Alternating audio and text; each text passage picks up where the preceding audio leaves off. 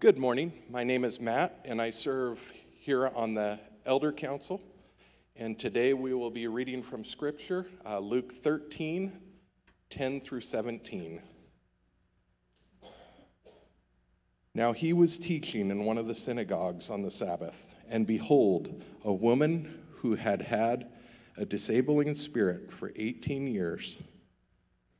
She was bent over and could not fully straighten herself. When Jesus saw her, he called her over and said to her, Woman, you are freed from your disability. And he laid his hands on her, and immediately she was made straight, and she glorified God. But the ruler of the synagogue, indignant because Jesus had healed on the Sabbath, said to the people, There are six days in which work ought to be done. Come on those days and be healed and not on the Sabbath. Then the Lord answered him, You hypocrite, does not each of you on the Sabbath untie his ox or his donkey from the manger and lead it away to water?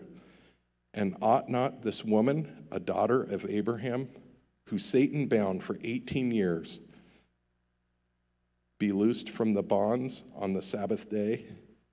And he said all these things all his adversaries were put to shame, and all the people rejoiced at all the glorious things that were done by him. You may be seated.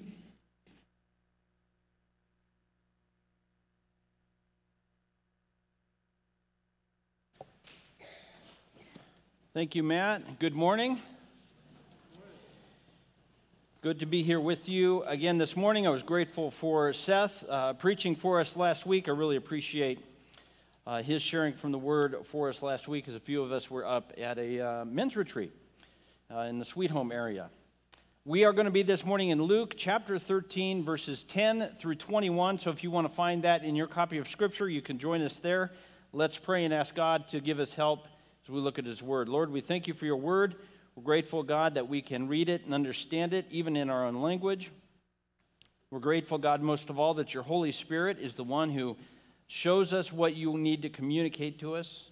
You reveal to us the condition of our own hearts, and you move us to repentance and rejoicing and encouragement and conviction. And we pray that you would do that this morning. And we pray this in Jesus' name. Amen.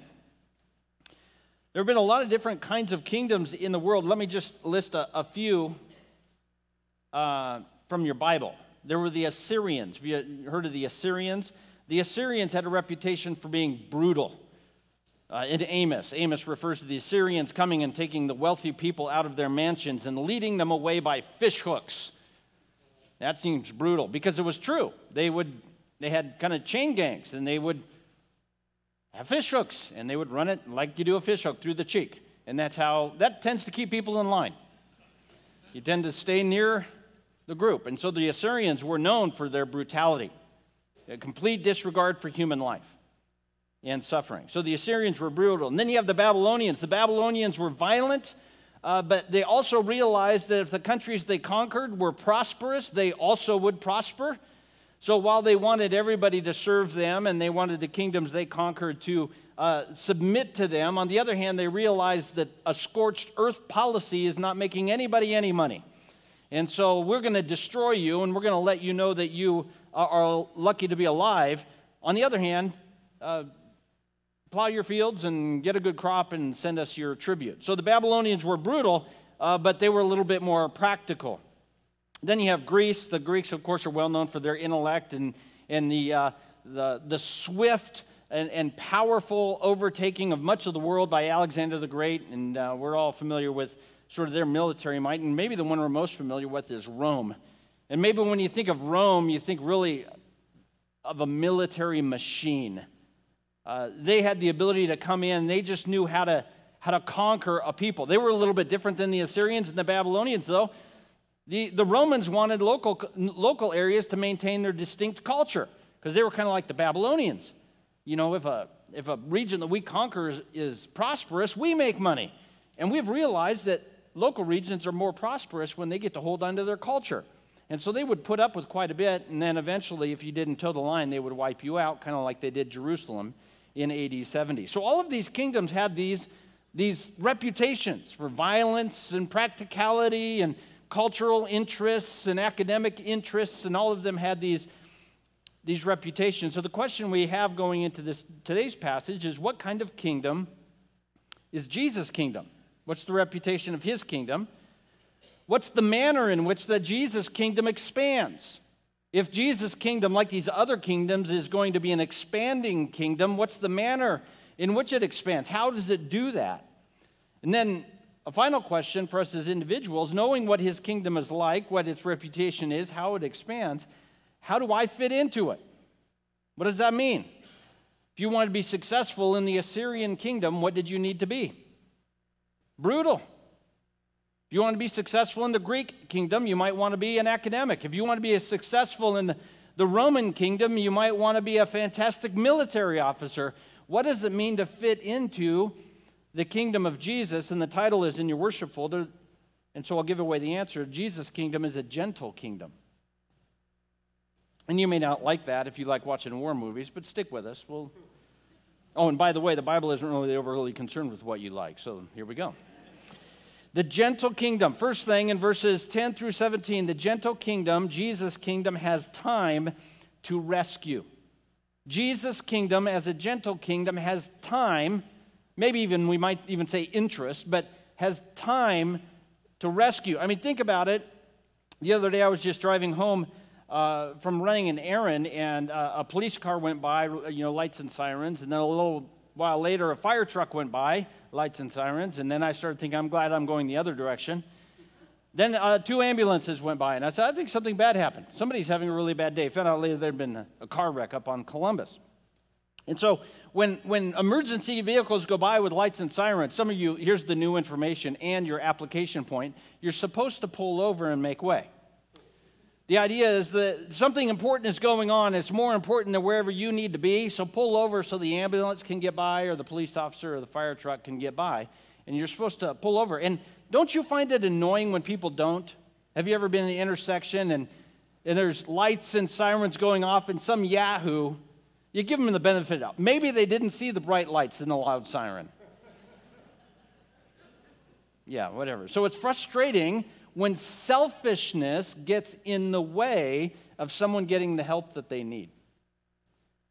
And what we discover about Jesus' kingdom, as we're going to look at it here in just a moment in this passage, is Jesus had time and he had concern and he had initiative to want to address the needs of the oppressed especially those who are suffering at the hands of the enemy, the devil.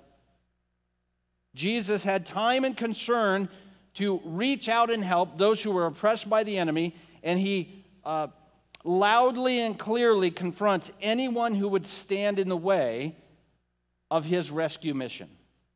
Look at verses 10, 11, 12, and 13 here in Luke chapter 13. Jesus was teaching in one of the synagogues on the Sabbath. So he's in a synagogue. There was a synagogue in many uh, Jewish communi- communities during the first century. The synagogue is not something that was instituted by the Old Testament or the Old Testament law. If you wanted to commune with God and his people, you went to the temple. So the, the synagogue really uh, operated as sort of an outpost for the temple, a place where people could go during the week when they weren't going to Jerusalem during high feast days, maybe two or three times a year. They go to the synagogue and hear the uh, the law read, and they could hear from the synagogue leaders giving them application. Here's what the law says, and here's how you ought to live your life. And also a place for the community to make connection. Really, really important during those days that they had those relational connection. And Jesus is in the synagogue teaching on the Sabbath. And it wasn't unusual for a rabbi like him to go into a synagogue and be asked, hey, you got something to share? You know, why don't you, you want to share something? So Jesus is is in the synagogue teaching, and he's teaching on the Sabbath, which is, is totally appropriate. And you know what the Sabbath day is seventh day of the week, and according to the Old Testament law, you were supposed, not supposed to work. And really, this was rooted in God's creation of the world. Remember, God created for six days, and on the seventh day, God rested because he was really, really, really tired. Now, God doesn't get tired. God doesn't get tired. He's just done with his work. And then building on that rhythm, because we're made in God's image, the people of God were told on the seventh day don't do any work. We first see this in the wilderness wanderings after they left Egypt. They didn't have any food, and God had manna show up on the floor of the desert. And they would get up in the morning, six days of the week, and collect just enough manna for that day. So every day, how much manna did you start with? Zero. And then at the end of the day, you ate it. And if you had any left over, you're supposed to discard it. If you kept it overnight, in the morning it would be rotten. So you had to discard it. So every day you were depending on God. However, on the sixth day, you could collect twice as much manna because on the Sabbath you weren't supposed to collect manna. In fact, there wouldn't be any out there. And on the Sabbath day, when you got up, the leftover manna, it was fine, it wasn't rotten.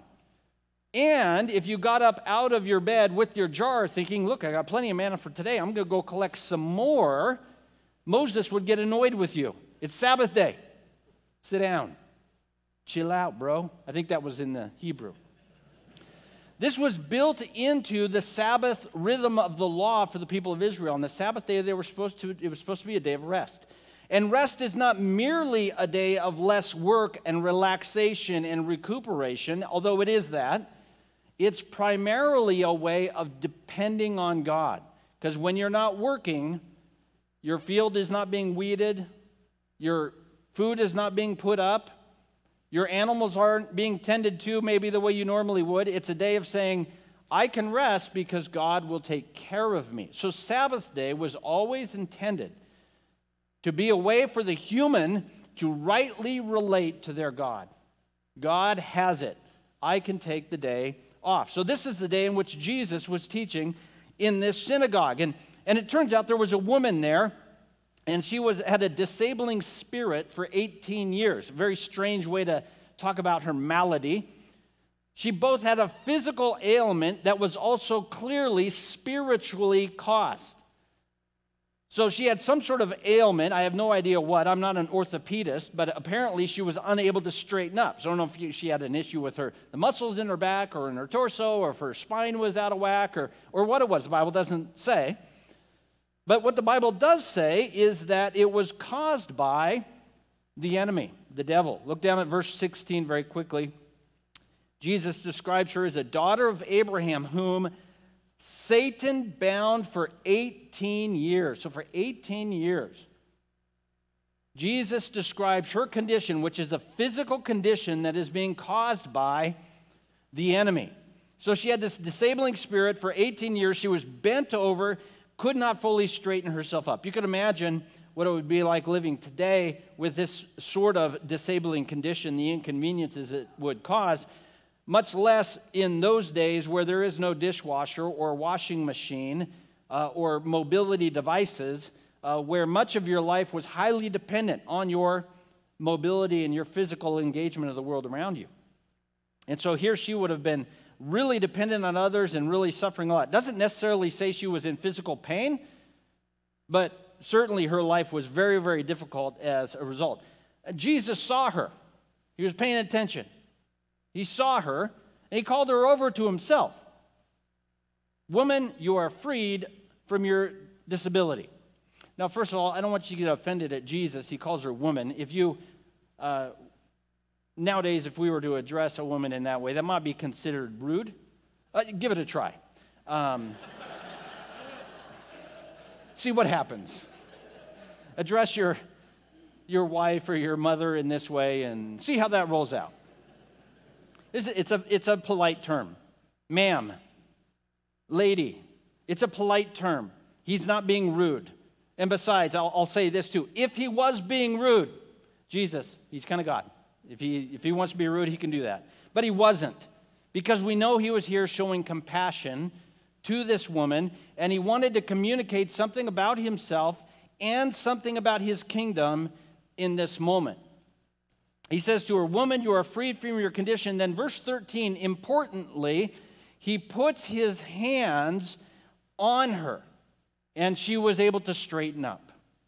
Now, if you think of how Jesus healed people in the Gospels, remember, he healed people in lots of different ways. There was times that he spoke and demons came out. There were times that he would spit on people and heal their sight. There was times he would spit on the ground, make mud and wipe it on their eyes. There were other times he healed people and they weren't even there. Go back, your servant's fine. And the guy goes back and he says, What time did the servant get, get better? And he realizes that was the very moment that Jesus said, Your servant is healed. So Jesus has the ability, because he's God, to do what he wants. So if he is laying hands on this woman, he's doing it for a reason. What are the reasons? And there are two primary reasons. He lays his hand on this woman who's bent over. Number one reason, he wanted her to know he cared. He wanted her to know that he didn't merely want her to get better. He wanted her to know the Savior of the world, God Himself, sees her and knows what she's going through, and that physical contact communicates a kind of affection that cannot merely be communicated verbally. And so he put his hands on her so he, she knew, Daughter, I know what's going on, and I make you better. Another reason, though, he made, put his hands on the woman for healing her was this he wanted to make sure the synagogue leader knew, bro, I am working up in here. This is, I'm, I don't want you to think, well, this isn't really work because he only did words. He's a, no, working, synagogue leader, you're about to get riled up. Here we go. Working. He wanted, he's making a point. I want, I'm here in the Sabbath, I'm here in the synagogue on a Sabbath, and I want to, I want to mess some people's worldview up. And so I'm going to make sure they know this healing isn't a passive engagement. I'm working because he wants to really make a point. He heals the story on this day of rest, a day uh, when people are supposed to be worshiping God through rest. What does he provide for this woman? Rest. Probably the first time in 18 years she was able to breathe a sigh of relief. And he gives her rest. And then look what she does at the end of verse 13. She glorified God. There was a lot of people in the synagogue on the Sabbath. There was only one person observing, observing the Sabbath in this synagogue, and it was this woman. Because she was at rest in her Savior, and she, because of her rest, was doing what? Worshiping God. So she gets it. She gets Sabbath. She gets worship, she understands what Jesus is like, and, and we understand what Jesus' kingdom is like. It's a gentle kingdom that has time to rescue someone such as this woman. Jesus initiates this healing act as an act of compassion and to let people know what the Sabbath day is really about. Let's look at the synagogue leader. This is verse 14. But the ruler of the synagogue, Let's stop there just for a minute. Why, do we have a ruler of a synagogue? You know, I don't want to. I don't want to throw the guy under the bus, but we will. It, he, had a, he had an important job, and, he, and his job was a critical one for the people of Israel. Really, his job was to provide the place where the people of Israel could continue to recognize their identity is in God their Father, the one who has called them as a people. And the way that they would do that is to gather together as a people and understand what does the word, the, the law teach us, and how is that law worked out in real life. And so he would, they would read passages of scripture and then they would discuss ways in which that law would be applied. Questions might come up. You know, they're reading through Leviticus and they're talking about mold in their walls and do I have to scrape the plaster or not scrape the plaster? Do I have to tear the whole house down or or not tear the whole down? Can I just get some Tilex? Uh, do I have to burn the whole house and take it outside to a place that is unclean? These kind of questions would come up. You know, questions like, well, okay, the law says I can't harvest all the way to the, to the edge of my field. How close is not to the edge of my field? How far can I go? How close can I get to the edge? And the, so the synagogue leader has an important job. He also wants to encourage people during this time of difficulty. They're a, a, Jewish people called by God to be His God, to show fidelity to the covenant promises of God, and they're living in their promised land, and Rome is in charge. So there would have been great suffering and difficulty. It would have been so critical for this synagogue leader to provide the support and help that this people would have need, needed to continue to worship God according to the word that he has, has given them. And then God Himself shows up as His synagogue, which is incredible. Wouldn't that be funny as a synagogue leader? Oh, God's here. Well, good. I get the day off. That's what He should have done. Like, since God's here, there's really no need for a synagogue leader. But instead, the synagogue leader is going to sit in the back and want to make sure God follows the rules. So he was indignant because Jesus had healed on the Sabbath. Now, this was a big deal. It was appropriate for a guy to be indignant when somebody breaks the Sabbath. Moses was mad when people broke the Sabbath. One guy got stoned to death for collecting sticks. They took the Sabbath pretty seriously. Uh, Moses got real riled up when people would get up to collect manna, manna on the Sabbath. He would, he would get upset about it. The Sabbath was a, a big deal. The people of Israel, especially after they went into captivity in Babylon, they took the, the Sabbath even more seriously because Jeremiah makes it so clear the reason you're in Babylon is you broke the Sabbath. You didn't give your land its rest, and you didn't give its people the rest. So now these folks are taking Sabbath really, really serious because they're hoping maybe if we take it serious, Rome will go away. So, so he is taking the Sabbath really, really serious. So Jesus heals this person, and here's what he says there are six days in which work ought to be done, so he knows immediately Jesus is working. Come on those days and be healed, and not on the Sabbath day. This seems reasonable, doesn't it? She, how long has she been bent over? 18, 18 years. Can she not wait like one more day? Like, why not come back tomorrow? Old Testament's happy, you're happy. Everybody's happy. Why didn't Jesus do it that way? Why didn't Jesus see the woman and say, I'll see you tomorrow? I mean, uh, couldn't she make it one more day if Jesus said he's going to heal her tomorrow? Yeah, but again, Jesus is here making a point. It's critically uh, important. This ruler is mad, but here's what's, what we have to pay attention to about this synagogue leader. There's two things in this scenario that should make a person mad. One, the Sabbath day being broken. That got him riled up. What's the other thing that a person could be mad about? Someone is in your synagogue oppressed by the devil. Shouldn't that irritate you? I mean, shouldn't, I mean, you got a couple of things we can be mad about. Somebody got better on the Sabbath, somebody picked up a stick, somebody lit a fire, whatever it might be. Or we got somebody oppressed by the devil. What should be more aggravating? So, this is where the synagogue leader has missed it. He's mad about the wrong thing. He's mad, he has failed to, to be properly frustrated with the reality that Satan is, is oppressing one of the folks who comes to his Sabbath, uh, comes to his, his synagogue. In fact, the way that he approaches this, let's be honest, he doesn't even seem terribly, be, terribly bothered by the fact that she's had this oppression. And why would that be the case? Because a common religious perspective in that time almost every time, is this if something bad is happening to you, it's because you've done something naughty. That was a common religious perspective. And, and that was likely his perspective. Is the reason she's being oppressed by the devil and she hasn't been able to stand up for 18 years is she there must be something in her background or something in her parents' background or something in their parents' parents' background. Jesus was asked this question one time about a guy who was born blind. Who has sinned that this guy was born blind? Was it him or was it his parents? A crazy question. What did Jesus say? I made him blind on purpose so I could heal him. That's why he's blind. And, and this, this synagogue leader shows no compassion, no care for this woman.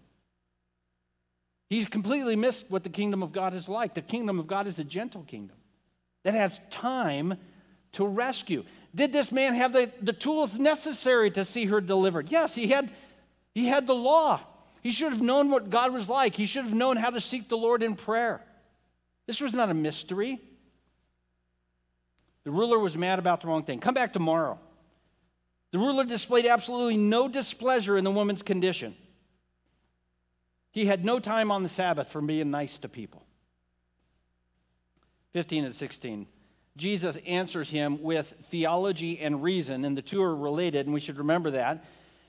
The Lord answered him, You hypocrites. Now, again, uh, don't call the women in your life woman. And generally, don't call people hypocrites unless you're Jesus. Um, unless you want to say us hypocrites, then go for it. So Jesus says, You hypocrite. So, what he is trying to show, he is now going to use logic and theology to show what you want to have happen is actually different than what you actually do. That's what hypocrisy is. Hypocrisy is uh, communicating value with my mouth and living as though that value isn't true. I think people should pull over when the ambulance is going by. That's what I might say, but if I never do, I'm a hypocrite. So, what the guy is saying is, you shouldn't heal on the Sabbath, and Jesus is going to show how he already does that. And so, this is what he says Don't each of you on the Sabbath untie his ox or his donkey from the manger and lead it to water. Okay, so you have an ox or you have a donkey, and on the Sabbath day, they need water. And, and, there, and there was religious documents, ways in which to understand the Old Testament law. So you go to the Old Testament law, what does it say about the Sabbath? Rest, don't work. But then you say, well, what kind of work? How far can I walk? How much, uh, how much work can I do? Can, can I breathe? That feels like work to me, right? And so they came up with a lot of ways to apply the truth of the law. And they finally say, you know what, on the Sabbath, it's not really work to take your donkey to the well. There was even one document that they had that actually showed the only wells you could use because they were in close enough proximity to your home. So you could go to your synagogue leader and say, Sabbath day is coming up and, and my well has run out of water. Can I take it to Bill's well? And he would look at it and he might go and pace it off. You say, you know what? Yeah, I think you can do this, but but don't go sideways on it. You got you're gonna have to make a straight run at this. You know, because that uh, if you go too much further than Bill's well, you're working. And so you're allowed to lead your donkey. There were lots of little things, applications of the law. So if if your if your donkey, Jesus says it later, if your if your sheep or your donkey falls in a pit, wouldn't you get it out of the pit on the Sabbath? You're like, no, you're fine in the pit. I'll come get you. No, they would get the they would get the donkey out the pit. That's what they would do. And so what he's saying is to the synagogue leader, you're, you're a hypocrite. If you had a thirsty donkey on the Sabbath, you would take him to the well. Now, now all of a sudden you realize how big a. I'm trying to think of words I can use that won't get me fired. I can't think of any, so. So, this is the Sabbath day, likely, in all likelihood. My guess is, and this is me just interjecting into the text, my guess is this guy did it this morning. That morning, he had walked that stupid donkey to the well, and he may have had to struggle with it. If you've ever led a donkey, I'm talking about the animal, I'm not talking about the people in your life. Have you ever led a donkey to the well, it was likely more work for this guy to water his donkey than it was for Jesus to heal this woman. Then he shows up at the synagogue and he's all peeved off that she's walking upright. Do you see the hypocrisy that's going on here? And the issue is, in all of his religious uprightness and theology, and, and, and maybe some of the good work he's doing for his Jewish community in this city, he has completely missed the kingdom of God. The kingdom of God, someone whose heart is moved by the kingdom of God, would have seen this woman and been moved to compassion. If you couldn't heal her, you would carry her somewhere. You would do something. You would, what do you do you need me to make you a meal? Do you need me to water your donkey? What that's what a, a kingdom person would be moved to do, because that's what Jesus' kingdom is like, because Jesus has time to rescue. So, so the question is why, why do people act like this synagogue leader? And, he, and here's the reason is this is because these kinds of religious systems, just like any religious system, including many ways that Christianity today is expressed, are designed not to provide benefit to the individual in the kingdom. They are designed to propagate an institution. And that's what he has going on. He doesn't want the synagogue to go away. Because if people start flouting the Sabbath, well, then what in the world do you need a synagogue for? You don't need a synagogue leader if people can do anything they want. Uh, what if people all of a sudden could just be forgiven of all their sins? You don't need a priest. Well, what are the priests going to do for work? And so, what would happen is these religious systems are not designed for, for people to find God. Instead, they're designed to make sure that, that an institution continues on. It's about power and it's about control. Jesus doesn't need any more power. God. He doesn't need any more control. He's God. What he wants to do is, is rescue people like this woman from the, from the control of Satan. Verse 17. As he said these things, all his adversaries were put to shame. And all the people rejoiced at all the glorious things that were done by him. They were exposed. This synagogue leader and the religious elites like him were exposed that they, they didn't care about the woman. Jesus, though, cares about the woman, and his kingdom has time for the struggles of people like her. Why is Jesus' kingdom like this? Why would Jesus' kingdom heal a woman like this? Think about God's plan to redeem people. It starts in Genesis chapter 3. God is talking to Adam and Eve, and he said, Don't worry, the seed will come, and he will crush the serpent's head. So, here with this woman bent over, Jesus lets the devil know it's coming, bro. Your head is going to be crushed. Because his mission has always been a rescue mission. It's always been a rescue mission. It's always been a plan to redeem people out of lostness and judgment into the community of God and peace with God. Rahab is another example of that. She's a person who finds herself in a city condemned by God for its sin. The only way to escape condemnation is to leave that city and join the people of God. And what does she do? She leaves that city and joins the people of God, escaping judgment. Because the mission of God has always been a rescue mission. Many times I've heard people ask this why did God destroy Jericho? You know what the better question is? Why would he save Rahab? See, it's funny, we're so surprised that God would judge sin. What we should be surprised is that they would save anybody. And that's exactly what his plan is to do. It's a rescue mission. It's always been a rescue mission, so it still is. So, all throughout the Old Testament, it's over and over again I am coming. Moses said it another prophet will come, even better than me. Isaiah says it a servant will come, a suffering servant. He will, he will be so brutalized you won't recognize him. And then Jesus shows up and he shows us he's on a rescue mission. And how does he do that? He dies on a cross. And he says, I'm here to save you from your sin. I, being bent over is terrible. That's, that's bad. It'll ruin your whole life. Sin ruins your eternity. And so, what Jesus shows up to show us is, I am here. This is the whole point to save you from your sin, save you from your enemy, both the devil and death. So Jesus goes to the cross. He dies on the cross, taking on himself the penalty for our sin, and he raises from the dead. So, therefore, anyone who trusts him, just like this woman did, anyone who puts their faith in him, he rescues. Your sin is forgiven, you're given eternal life, and you have purpose in the kingdom of God. That's what his kingdom is about. It's a gentle kingdom that's bent on rescuing people who need help military kingdoms, academic kingdoms, brutal kingdoms don't care about rescue. Gentle kingdoms care about rescue. And that's what Jesus' whole kingdom is about. That's what this king is like. He's a rescuing kind of person. The gentle kingdom has time to rescue.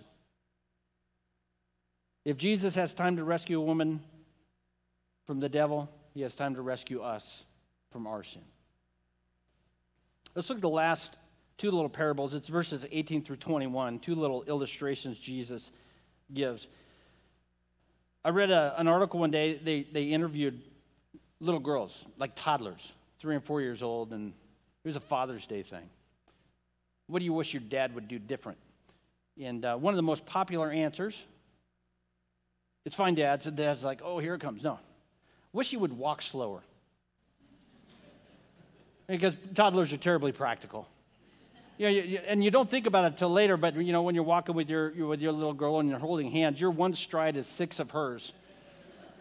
And so your normal walk, you know, she's, you know, got, got pretty good high end RPM, but not real good top speed. And, uh, and, and, the, and the toddler, I wish you would walk slower. It's, walking with him is like going for a jog, you know. Dads, walk a little slower. Here's the thing about Jesus we're going to discover here about his kingdom. Jesus slows down, he walks with us. Jesus walks our pace with us. He reminds us that his kingdom is accessible to anyone. Anyone who believes in him and trusts him can find their way into the kingdom. You don't have to be an all star. The gentle kingdom is accessible to everyone. Let me read the two parables. They're very brief 18 through 21. Jesus said, Therefore, what is the kingdom of God like? And to what shall I compare it? It is like a grain of mustard seed that a man took and sowed in his garden, and it grew and became a tree. And the birds of the air made nests in its branches. And again he said to them, What shall I compare the kingdom of God? It's like leaven, that is yeast, that a woman took and, and hid or put in three measures of flour until it was all leavened. His two little illustrations about how the kingdom of God grows. One of the things about modern companies, uh, getting a job with modern companies, a lot of times you can be very competitive, especially down in, in the Bay Area, in uh, Silicon Valley, a lot of tech companies. I mean, think of how some of these tech companies have grown. I heard on the radio the other day, I think Google just celebrated its 25th uh, anniversary, and, and the person on the radio was asking, Do you remember what it was like uh, before there was Google? It, I do, uh, you know, but there's kids in here. You mean there was a time when there was no Google? Yeah, there was one writer pointed out, he said, There used to be a time where you would sit around the table and somebody would ask a question, Hey, who was the second baseman for the Yankees when they won their last championship? And everybody go, Gee, I can't remember. And you'd have to leave the table not knowing. Like somebody said, I hope the next time we get together, somebody finds out what that was. And none of us know. I mean, now nowadays, you know, everybody gets their phone out. gets their phone out. Everybody already had their phone out. Look it up. Oh, yeah, it was whoever it is. I'm not a Yankee guy. So, uh, tech companies, when they're recruiting, a lot of times their, their job placement or advertisement is it's a fast paced environment, it's a competitive environment. This company is, is growth oriented. They want to send the message to potential employees, for, the, for tech companies especially, is, is get on board and fuel the rocket or get out of the way. That's also code for you no longer have a life. You, we now own you. And you're going to work here because, and, and you're incentivized to do so because you're going to have stock options and opportunities uh, to have us on your resume. But here's the thing about this, and it's intended to be this way because these companies want the highest performing individuals they can obtain. It leaves lots of people behind. Lots of people don't want to be work in that kind of environment because they don't want to give up sacrifice their personal life in that way. And this is what we discover about the kingdom of God. It's the gentle kingdom. It's accessible to everyone, not merely high performers. Jesus is going to describe the growth of his kingdom as something that grows in the same way plants grow. How fast do plants grow? Have you ever gone out and watched them? Not very fast. Other than zucchinis. I don't know what happens overnight. I mean, the night before, then you get up next day, you got a football and you can't eat the thing. It grows like a plant. No one gets left behind. Since its growth is, is the result of people finding rescue, it, it grows at the pace in which people are rescued. No faster, no slower. The synagogue leader, because these two uh, illustrations are intended to contrast with the view of the synagogue leader, the rich and the powerful, they want to manipulate and manufacture fast growth, growth that can be predicted, systems that generate predictable outcomes. Ways in which, especially for the synagogue leader, we can be ensured that we have a, a, particular Jewish culture and the Romans never have the opportunity to wipe us out. We need to create systems that protect this, this thing that we have. And Jesus comes in and is the gentle king, and anybody can get in because it grows at the pace of people finding rescue. Look at verses 18 19, this first parable. What's kingdom of God like? What should I compare it to? It's, it's like a grain of mustard seed. So, as you know, the mustard seed is it's small. I don't know we need too big a deal about that because the size of this mustard seed is not being contrasted with other seeds in the parable. It's being contrasted with the plant. All seeds are smaller than the plant, if I remember right. Is there any seed larger than the plant? Not that I know of. He's saying, look, you got a seed, and if you, then you got a plant. Wow, what happened here? Something got bigger. He said, this is the way the kingdom of God works. Is, is there's a seed, and, and over the course of time, it grows into something that, it, that is magnificent. In, in fact, it's described, this particular mustard seed, as growing into a, a tree where birds make their way and they find rest and it provides shadow, uh, uh a shadow, shade, I should say, uh, uh, for uh, cooling off in the, in the day. Jesus here is trying to temper the expectations of the people that want, we want the people of God, we want the Israel to take over Palestine again and kick out the Romans and, and, and see the glories of God's kingdom expanding in, our, in the promised land. And Jesus says, How about if we just start with the mustard seed? What are most people going to say in that moment? Wow, it's really disappointing. Because most of them are thinking of Ezekiel 17. Look at it Ezekiel 17.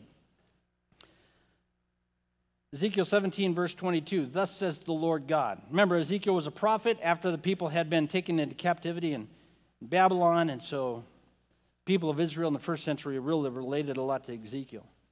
Thus says the Lord God, I myself will take a sprig from the top of the cedar, and I will set it out. I will break off from the topmost of its young twigs a tender one.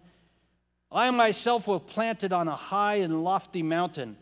On the mountain height of Israel will I plant it that I may bear branches and produce fruit and become a noble cedar.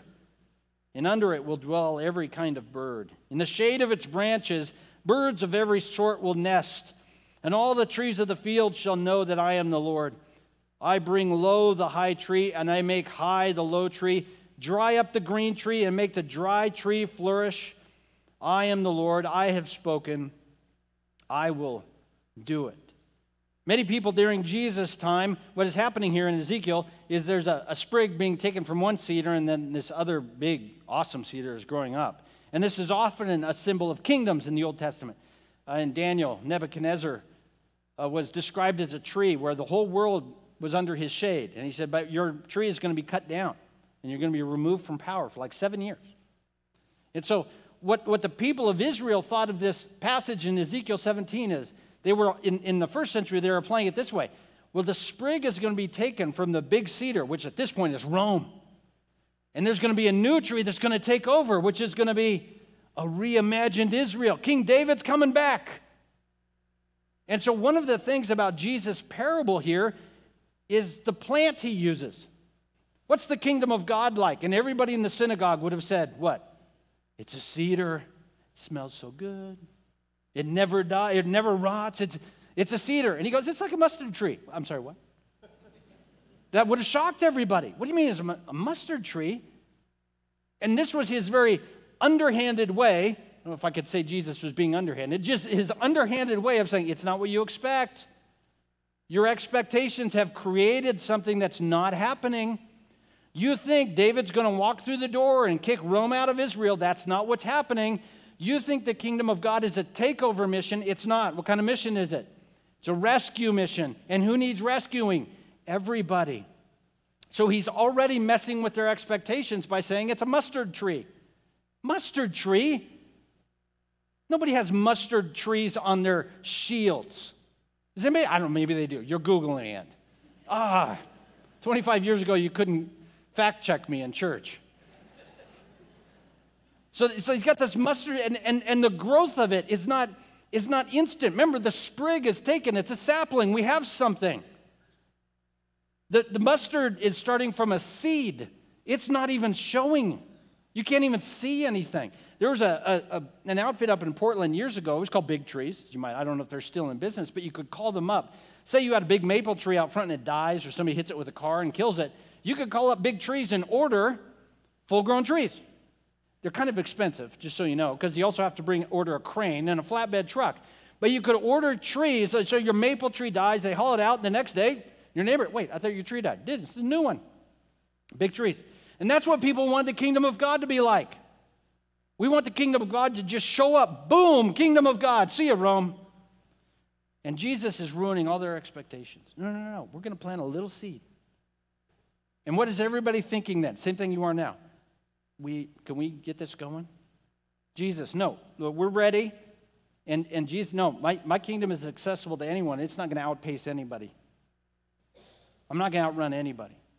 It's a rescue mission, not a takeover mission. Look at verses 20 and 21. Again, Jesus said, What shall I compare the kingdom of God to? It's like leaven. A woman took and hid in three measures of flour until it was all leaven. Yeast worked into a dough. Jesus say, what putting leaven into the dough, uh, you work it through, and pretty soon it's everywhere. There's two kind of main points he's trying to, to make with this description of yeast. Number one, once you put the yeast in, there's no taking it out. I, there's some bakers in here. Is there a way to take the yeast out? So that's one of the things he's saying is, is, is once the yeast is in, the kingdom of God is in here, you're, you're not taking it out. The reality of the kingdom of God in the world is inevitable. There will be a day Jesus will rule and reign on planet Earth. That day is not a question, that day is on a calendar. I just don't have that calendar. It's inevitable. That's what Jesus is saying. You can't take the kingdom of God out, it's happening. What does he say to Peter? I will build my church, and the gates of hell will not prevail against it. So the realities of the kingdom of God and his creation are inevitable. But the other thing he says is, is, is clear here is the, the, the work of yeast takes a little bit of time. You notice when you put the yeast in, the bread doesn't go poof. What do you got to do? You got to work it in, you got to knead it. I'm not a baker, but my understanding is you work it in, and then you set it on the thing, uh, the counter, or is there a cabinet you put it in? Proofing cabinet. Look at that. I got words. So you put it in, and then you take it out, and I like, holy cow, this thing got huge. And then it's really fun. You punch it, and, do it, and then you do it again. So that's the yeast, though. It's not instantaneous. So he's saying, yes, the, the, the kingdom is inevitable. This is my creation, Jesus. It's my world. However, the reality of the work of the kingdom is going to be slower than maybe you would prefer. The growth will be gradual. It is going to lead to the majesty and glory of God revealed to all humankind Every knee will bow, every tongue confess that Jesus is Lord, but it's going to go slower than you might have expected. Let me show you a couple of things from the Old Testament, just 30 or, or so. Ezra chapter 3. Ezra chapter 3, beginning in verse 10. Ezra uh, returned to the promised land from Babylon, and they were rebuilding uh, the temple. When the builders laid the foundation of the temple of the Lord and the priests in their vestments came forward with trumpets, it's about 400 years before Christ. The Levites, the sons of Asaph, with cymbals to praise the Lord according to the directions of David the king, and they sang responsively, praising and giving thanks to the Lord. He is good, his steadfast love endures forever towards Israel. Probably a, a take on Psalm 136. All the people shouted with a great shout when they praised the Lord because of the foundation of the house of the Lord had been laid. But many of the priests and Levites and heads of the fathers' houses, old men, just letting that sit there for a minute. Old men who had seen the first house wept with a loud voice when they saw the foundation of this house being laid, though many shouted with joy. The people couldn't distinguish between the joyful shout and the weeping. The people shouted with a, a great shout, and the sound was heard far away. Why were they crying? They had seen Solomon's temple, and they saw this temple being built, and they were devastated. Oh, this is so lame. This is so lame. They were destroyed. We traipsed all the way from Babylon for you to build this little lean to. I saw a, a, a temple coated with gold inside and out. And and this is your foundation? Kids these days. Get off my lawn, I'm sure was the next. Haggai gives us some insight into it. Haggai chapter 2, verse 1. In the seventh month, on the 21st day of the month, the word of the Lord came by the hand of Haggai the prophet. Speak now to Zerubbabel, the son of Shealtiel, governor of Judah. He was the acting king. Joshua, the, the son of Jehozadak, the high priest, and to all the remnant of the people, and say, Who is left among you who saw this house in its former glory? All the old guys raise their hand. How do you see it now? Is it not as nothing in your eyes? Wow, that's now we're getting real. Okay. Be strong, Zerubbabel, declares the Lord. Be strong, Joshua, son of Jehozadak, the high priest. Be strong, all of you people of the land, declares the Lord. Work, for I am with you, declares the Lord of hosts. According to the covenant that I made with you when you came up out of Egypt. My spirit remains in your midst. Fear not, he says. Verse 6 For thus says the Lord of hosts, Yet once more in a little while I will shake the heavens and the earth, and the sea and the dry land, and I will shake all the nations, so that the treasures of all the nations shall come in, and I will fill, listen, this house with glory, says the Lord of hosts. This little puny house that they're building. I will fill this house with glory. The silver is mine, the gold is mine, declares the Lord of hosts. Listen to this. The latter glory of this house will be greater than the former, says the Lord of hosts. And in this place I will give peace, declare the Lord of hosts. So Haggai says, you, This puny foundation that you're whining over, it's going to be more glorious than Solomon's temple. That's what I will do, God says. I will make this more glorious than Solomon's temple. How was that even possible? This was the second temple that was built. This was the temple that Herod the Great renovated. And Jesus himself went to this temple after Herod's renovations. And look at what Jesus says about it in John chapter 2. We're going to make a point, we'll get to it. This sermon is like a mustard tree, takes a long time. So the Jews said to him, What sign do you show us for doing these things? Jesus answered them, Destroy this temple, and in three days I will raise it up. The Jews then said, It's taken 46 years to build the temple. They, they underestimated. It's taken over 400 years. This temple was started 400 years before Christ. It's taken 46 years to build this temple. You will raise it up in three days? But he wasn't speaking about that. He was speaking about the temple of his body. When therefore he was raised from the dead, his disciples remembered these things, and you and I are now remembering these things, and they believed the scripture and the word that Jesus had spoken. How could the temple of Ezra's day have more glory than Solomon's temple? Because Jesus would tear it down and have his body be the temple, and there was no more glorious temple than that. So, what Jesus is saying is, is, is the, the work of the kingdom of God is the glory of the kingdom of God is fully found in his person as king, and his mission is a mission of redemption and resurrection. And his mission of redemption and resurrection will bring more glory to his kingdom than any that has preceded it. The gentle kingdom is accessible to everyone because Jesus came to save any who would receive him. The challenge of that synagogue leader is he had to choose what is more glorious, my synagogue or a risen Savior? My guess is he chose his synagogue. And that's the choice that ends up being at all of our feet. Which is more glorious? A lowly Savior that has time to rescue people like this woman, a lowly Savior with a kingdom that is accessible to everyone and goes way slower than we want because he's more than happy to wait around for the slowpokes? Or do we want the glory of our kingdom? The gentle kingdom has time to rescue and is accessible to everyone because that's what the king is like.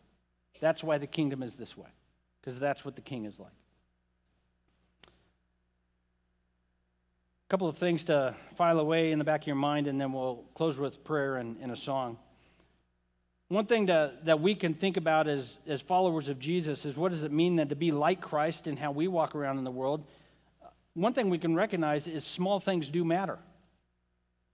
Little things do matter. Helping others does matter because that's what Jesus does. Having our heart moved to compassion and giving somebody a hand, even in small things, is good. I might even say it this way if you see something that needs help, it's okay to just help and not start a movement. It's okay to just give somebody a hand. You don't need to set up a 501c3 nonprofit organization and fix all the world's problems. In fact, that's what keeps a lot of us from just helping somebody out. And say, well, I can't help all the people, so I won't help any of the people. And what we have to understand is it's okay in the smallest ways God brings into our life. The way to do this is when you see something that's going on, and maybe you've had this thought. Have you had this thought? Man, somebody ought to. You ever done that? Man, I hope they. I don't know who they is. Man, you know, they oughta. Well, that's you now. Because that's, that's something is going on inside you. Well, I can't, I, I can't help this person out because I can't help all the people. I just give somebody a hand. You don't have to fix all the world's problems. Tell you what, if you fixed a thousand problems this week, guess what? there's 2,000 new ones. So you're always going to be behind. It's okay to just be like Jesus and help somebody out. The way you look for it is when your heart is moved and you feel for somebody, you just simply, man, I, feel, I wish something was different. Has God given me the gifting, the resources to give him a hand? Why don't I give him a hand? Why don't I help him out? That's what Jesus did. We don't have to start a movement, recruit a team, start a nonprofit, set up a thing on Facebook. I don't know. Just give him a hand. That's what Jesus is like. You say, well, that seems kind of small. Mustard seed. Mustard seed. See, that's, that's the challenge here is we want to be a part of something that's a big deal. Guess what? You are. So now you don't have the pressure of being a big deal. You can just be like the king in little teeny ways that nobody will see and nobody needs to hear about. That's what Jesus is like. It's a gentle kingdom that has time to give help. Okay, now I'm going to meddle a little bit. Maybe you think I've been doing that the whole time. Sometimes we like to contract out our help. I'm about to get in trouble. Todd's like, oh, give me a look. So, what we do is we write lots of checks. I'm going to hire lots of nonprofits in the community to do my help for me. You know what? Keep doing that. We got a lot of fantastic nonprofit work in our community. Uh, U715, Salvation Army, Mercy's Gate. We got a whole list of them on our website. So keep doing that. But what we're not what we're talking about here is is my heart wired the way my king's heart is wired? And so what I need to realize is just because I have helped in a particular way by by providing the resources for groups to do the things that are needed broadly, I need to make sure that I haven't now tried to sell to somebody else what my heart should be like. Just because I gave at the office doesn't mean I don't need to have my eyes and ears attuned to the ways in which I can engage lovingly with the people around me. Three areas where you can do that. Number one, in your home. Are you compassionate with the people in your home? Well, but they always, or the other one, but they never. Let me just give you a little tip. And this, I'm messing with the fellas here a little bit. Are you ready? Here's a way to show compassion in your home get off the couch. I don't know how many times I've been irritated because I just don't want to get up. The dog's irritating, everything's irritating because I'm sitting. Once you're sitting, it's like inertia. You come home, you hit the couch, I'm attached. See you guys tomorrow. But part of it is just, and then, guys, what's great about us, because we're simple in many ways, once you're up, well, now I'm up, may as well get her done. You know? So the first step is just get up, Get her done. I'm going to even give you a pass. Are you ready, fellas? You don't even have to do it happy. Just get it done. The happy will come later. You'll get used to it. All right, don't, don't uh, key my car on your way out. Neighbors. Well, how do I know if my neighbor needs help? Here's how you do. You know how you find out if your neighbor needs help? Go over to your neighbor. I'm gonna, this is going to mess with you. Knock on his door and ask for his help. When you need something done around your house, instead of calling your brother in law and driving all the way across town, go over to your neighbor and say, you know what, I could really use a hand with this light switch I'm putting in. I don't have a clue what I'm, you know how to do that? Yeah. If you ask your neighbor for help, what's he going to do when he needs help? He's going to come over and ask you. So, one of the best ways to get to know your neighbors, now, none of us like asking for help. See, it bothers you. But one of the way, best ways to have an inroad to knowing what's going on in your neighborhood is to knock on their door and, and ask, Would you give me a hand with this? I can't, I can't pull this off on my own. My name's, my name's Greg. I've been living here 10 years. You and I have never met. You come help me with something. And now, if your neighbor came over to your house and asked you for help, what would you do? You would get it. Oh, you were so excited. I got tools. I'm running out. Here we go. And, and so go and ask your neighbor, I need a hand with this. Well, what if I, what if I, what if I got it? Ask for help anyway. Then you're not lonely. Ask your neighbors for help. Do this at work. What does it look like to look around the people you work with and realize somebody's stressed out and needs a hand? They need you to pitch in.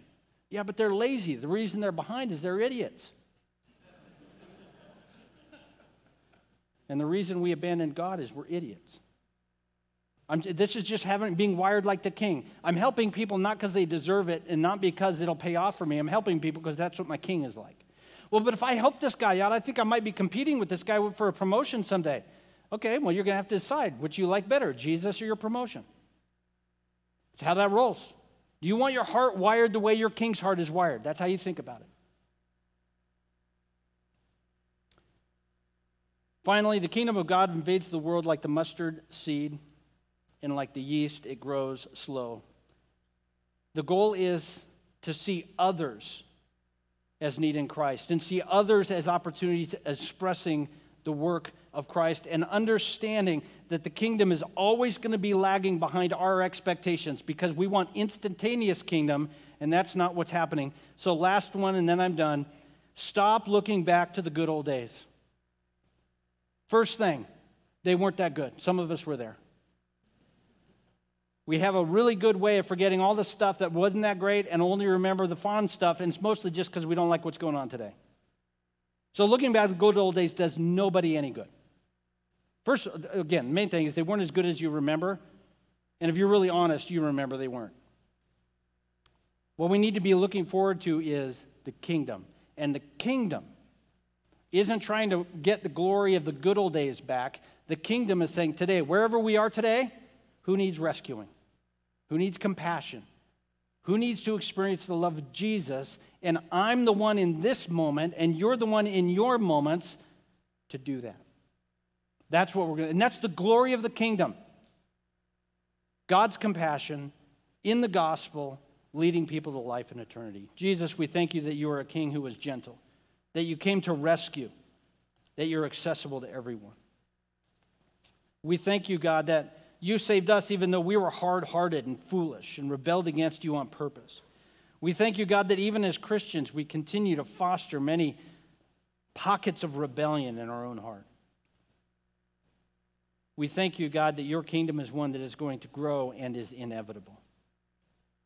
Father, I pray in this moment there would be many here today who see what your kingdom is like and put faith in you for forgiveness.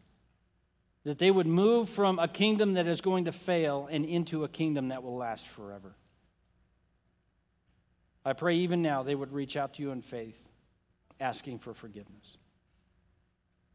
God, I pray for those of us who are believers who have had our eyes set on so many different things, we have failed to see the, the work of your kingdom to bring rec- reconciliation and rescue and forgiveness and compassion. And instead, we've see, sought the false glories of large institutions, world reputa- worldly reputation. God, we pray that you would make us like our King, Jesus. And it's his, in his name we pray. Amen. Why don't you stand up as we close with a song?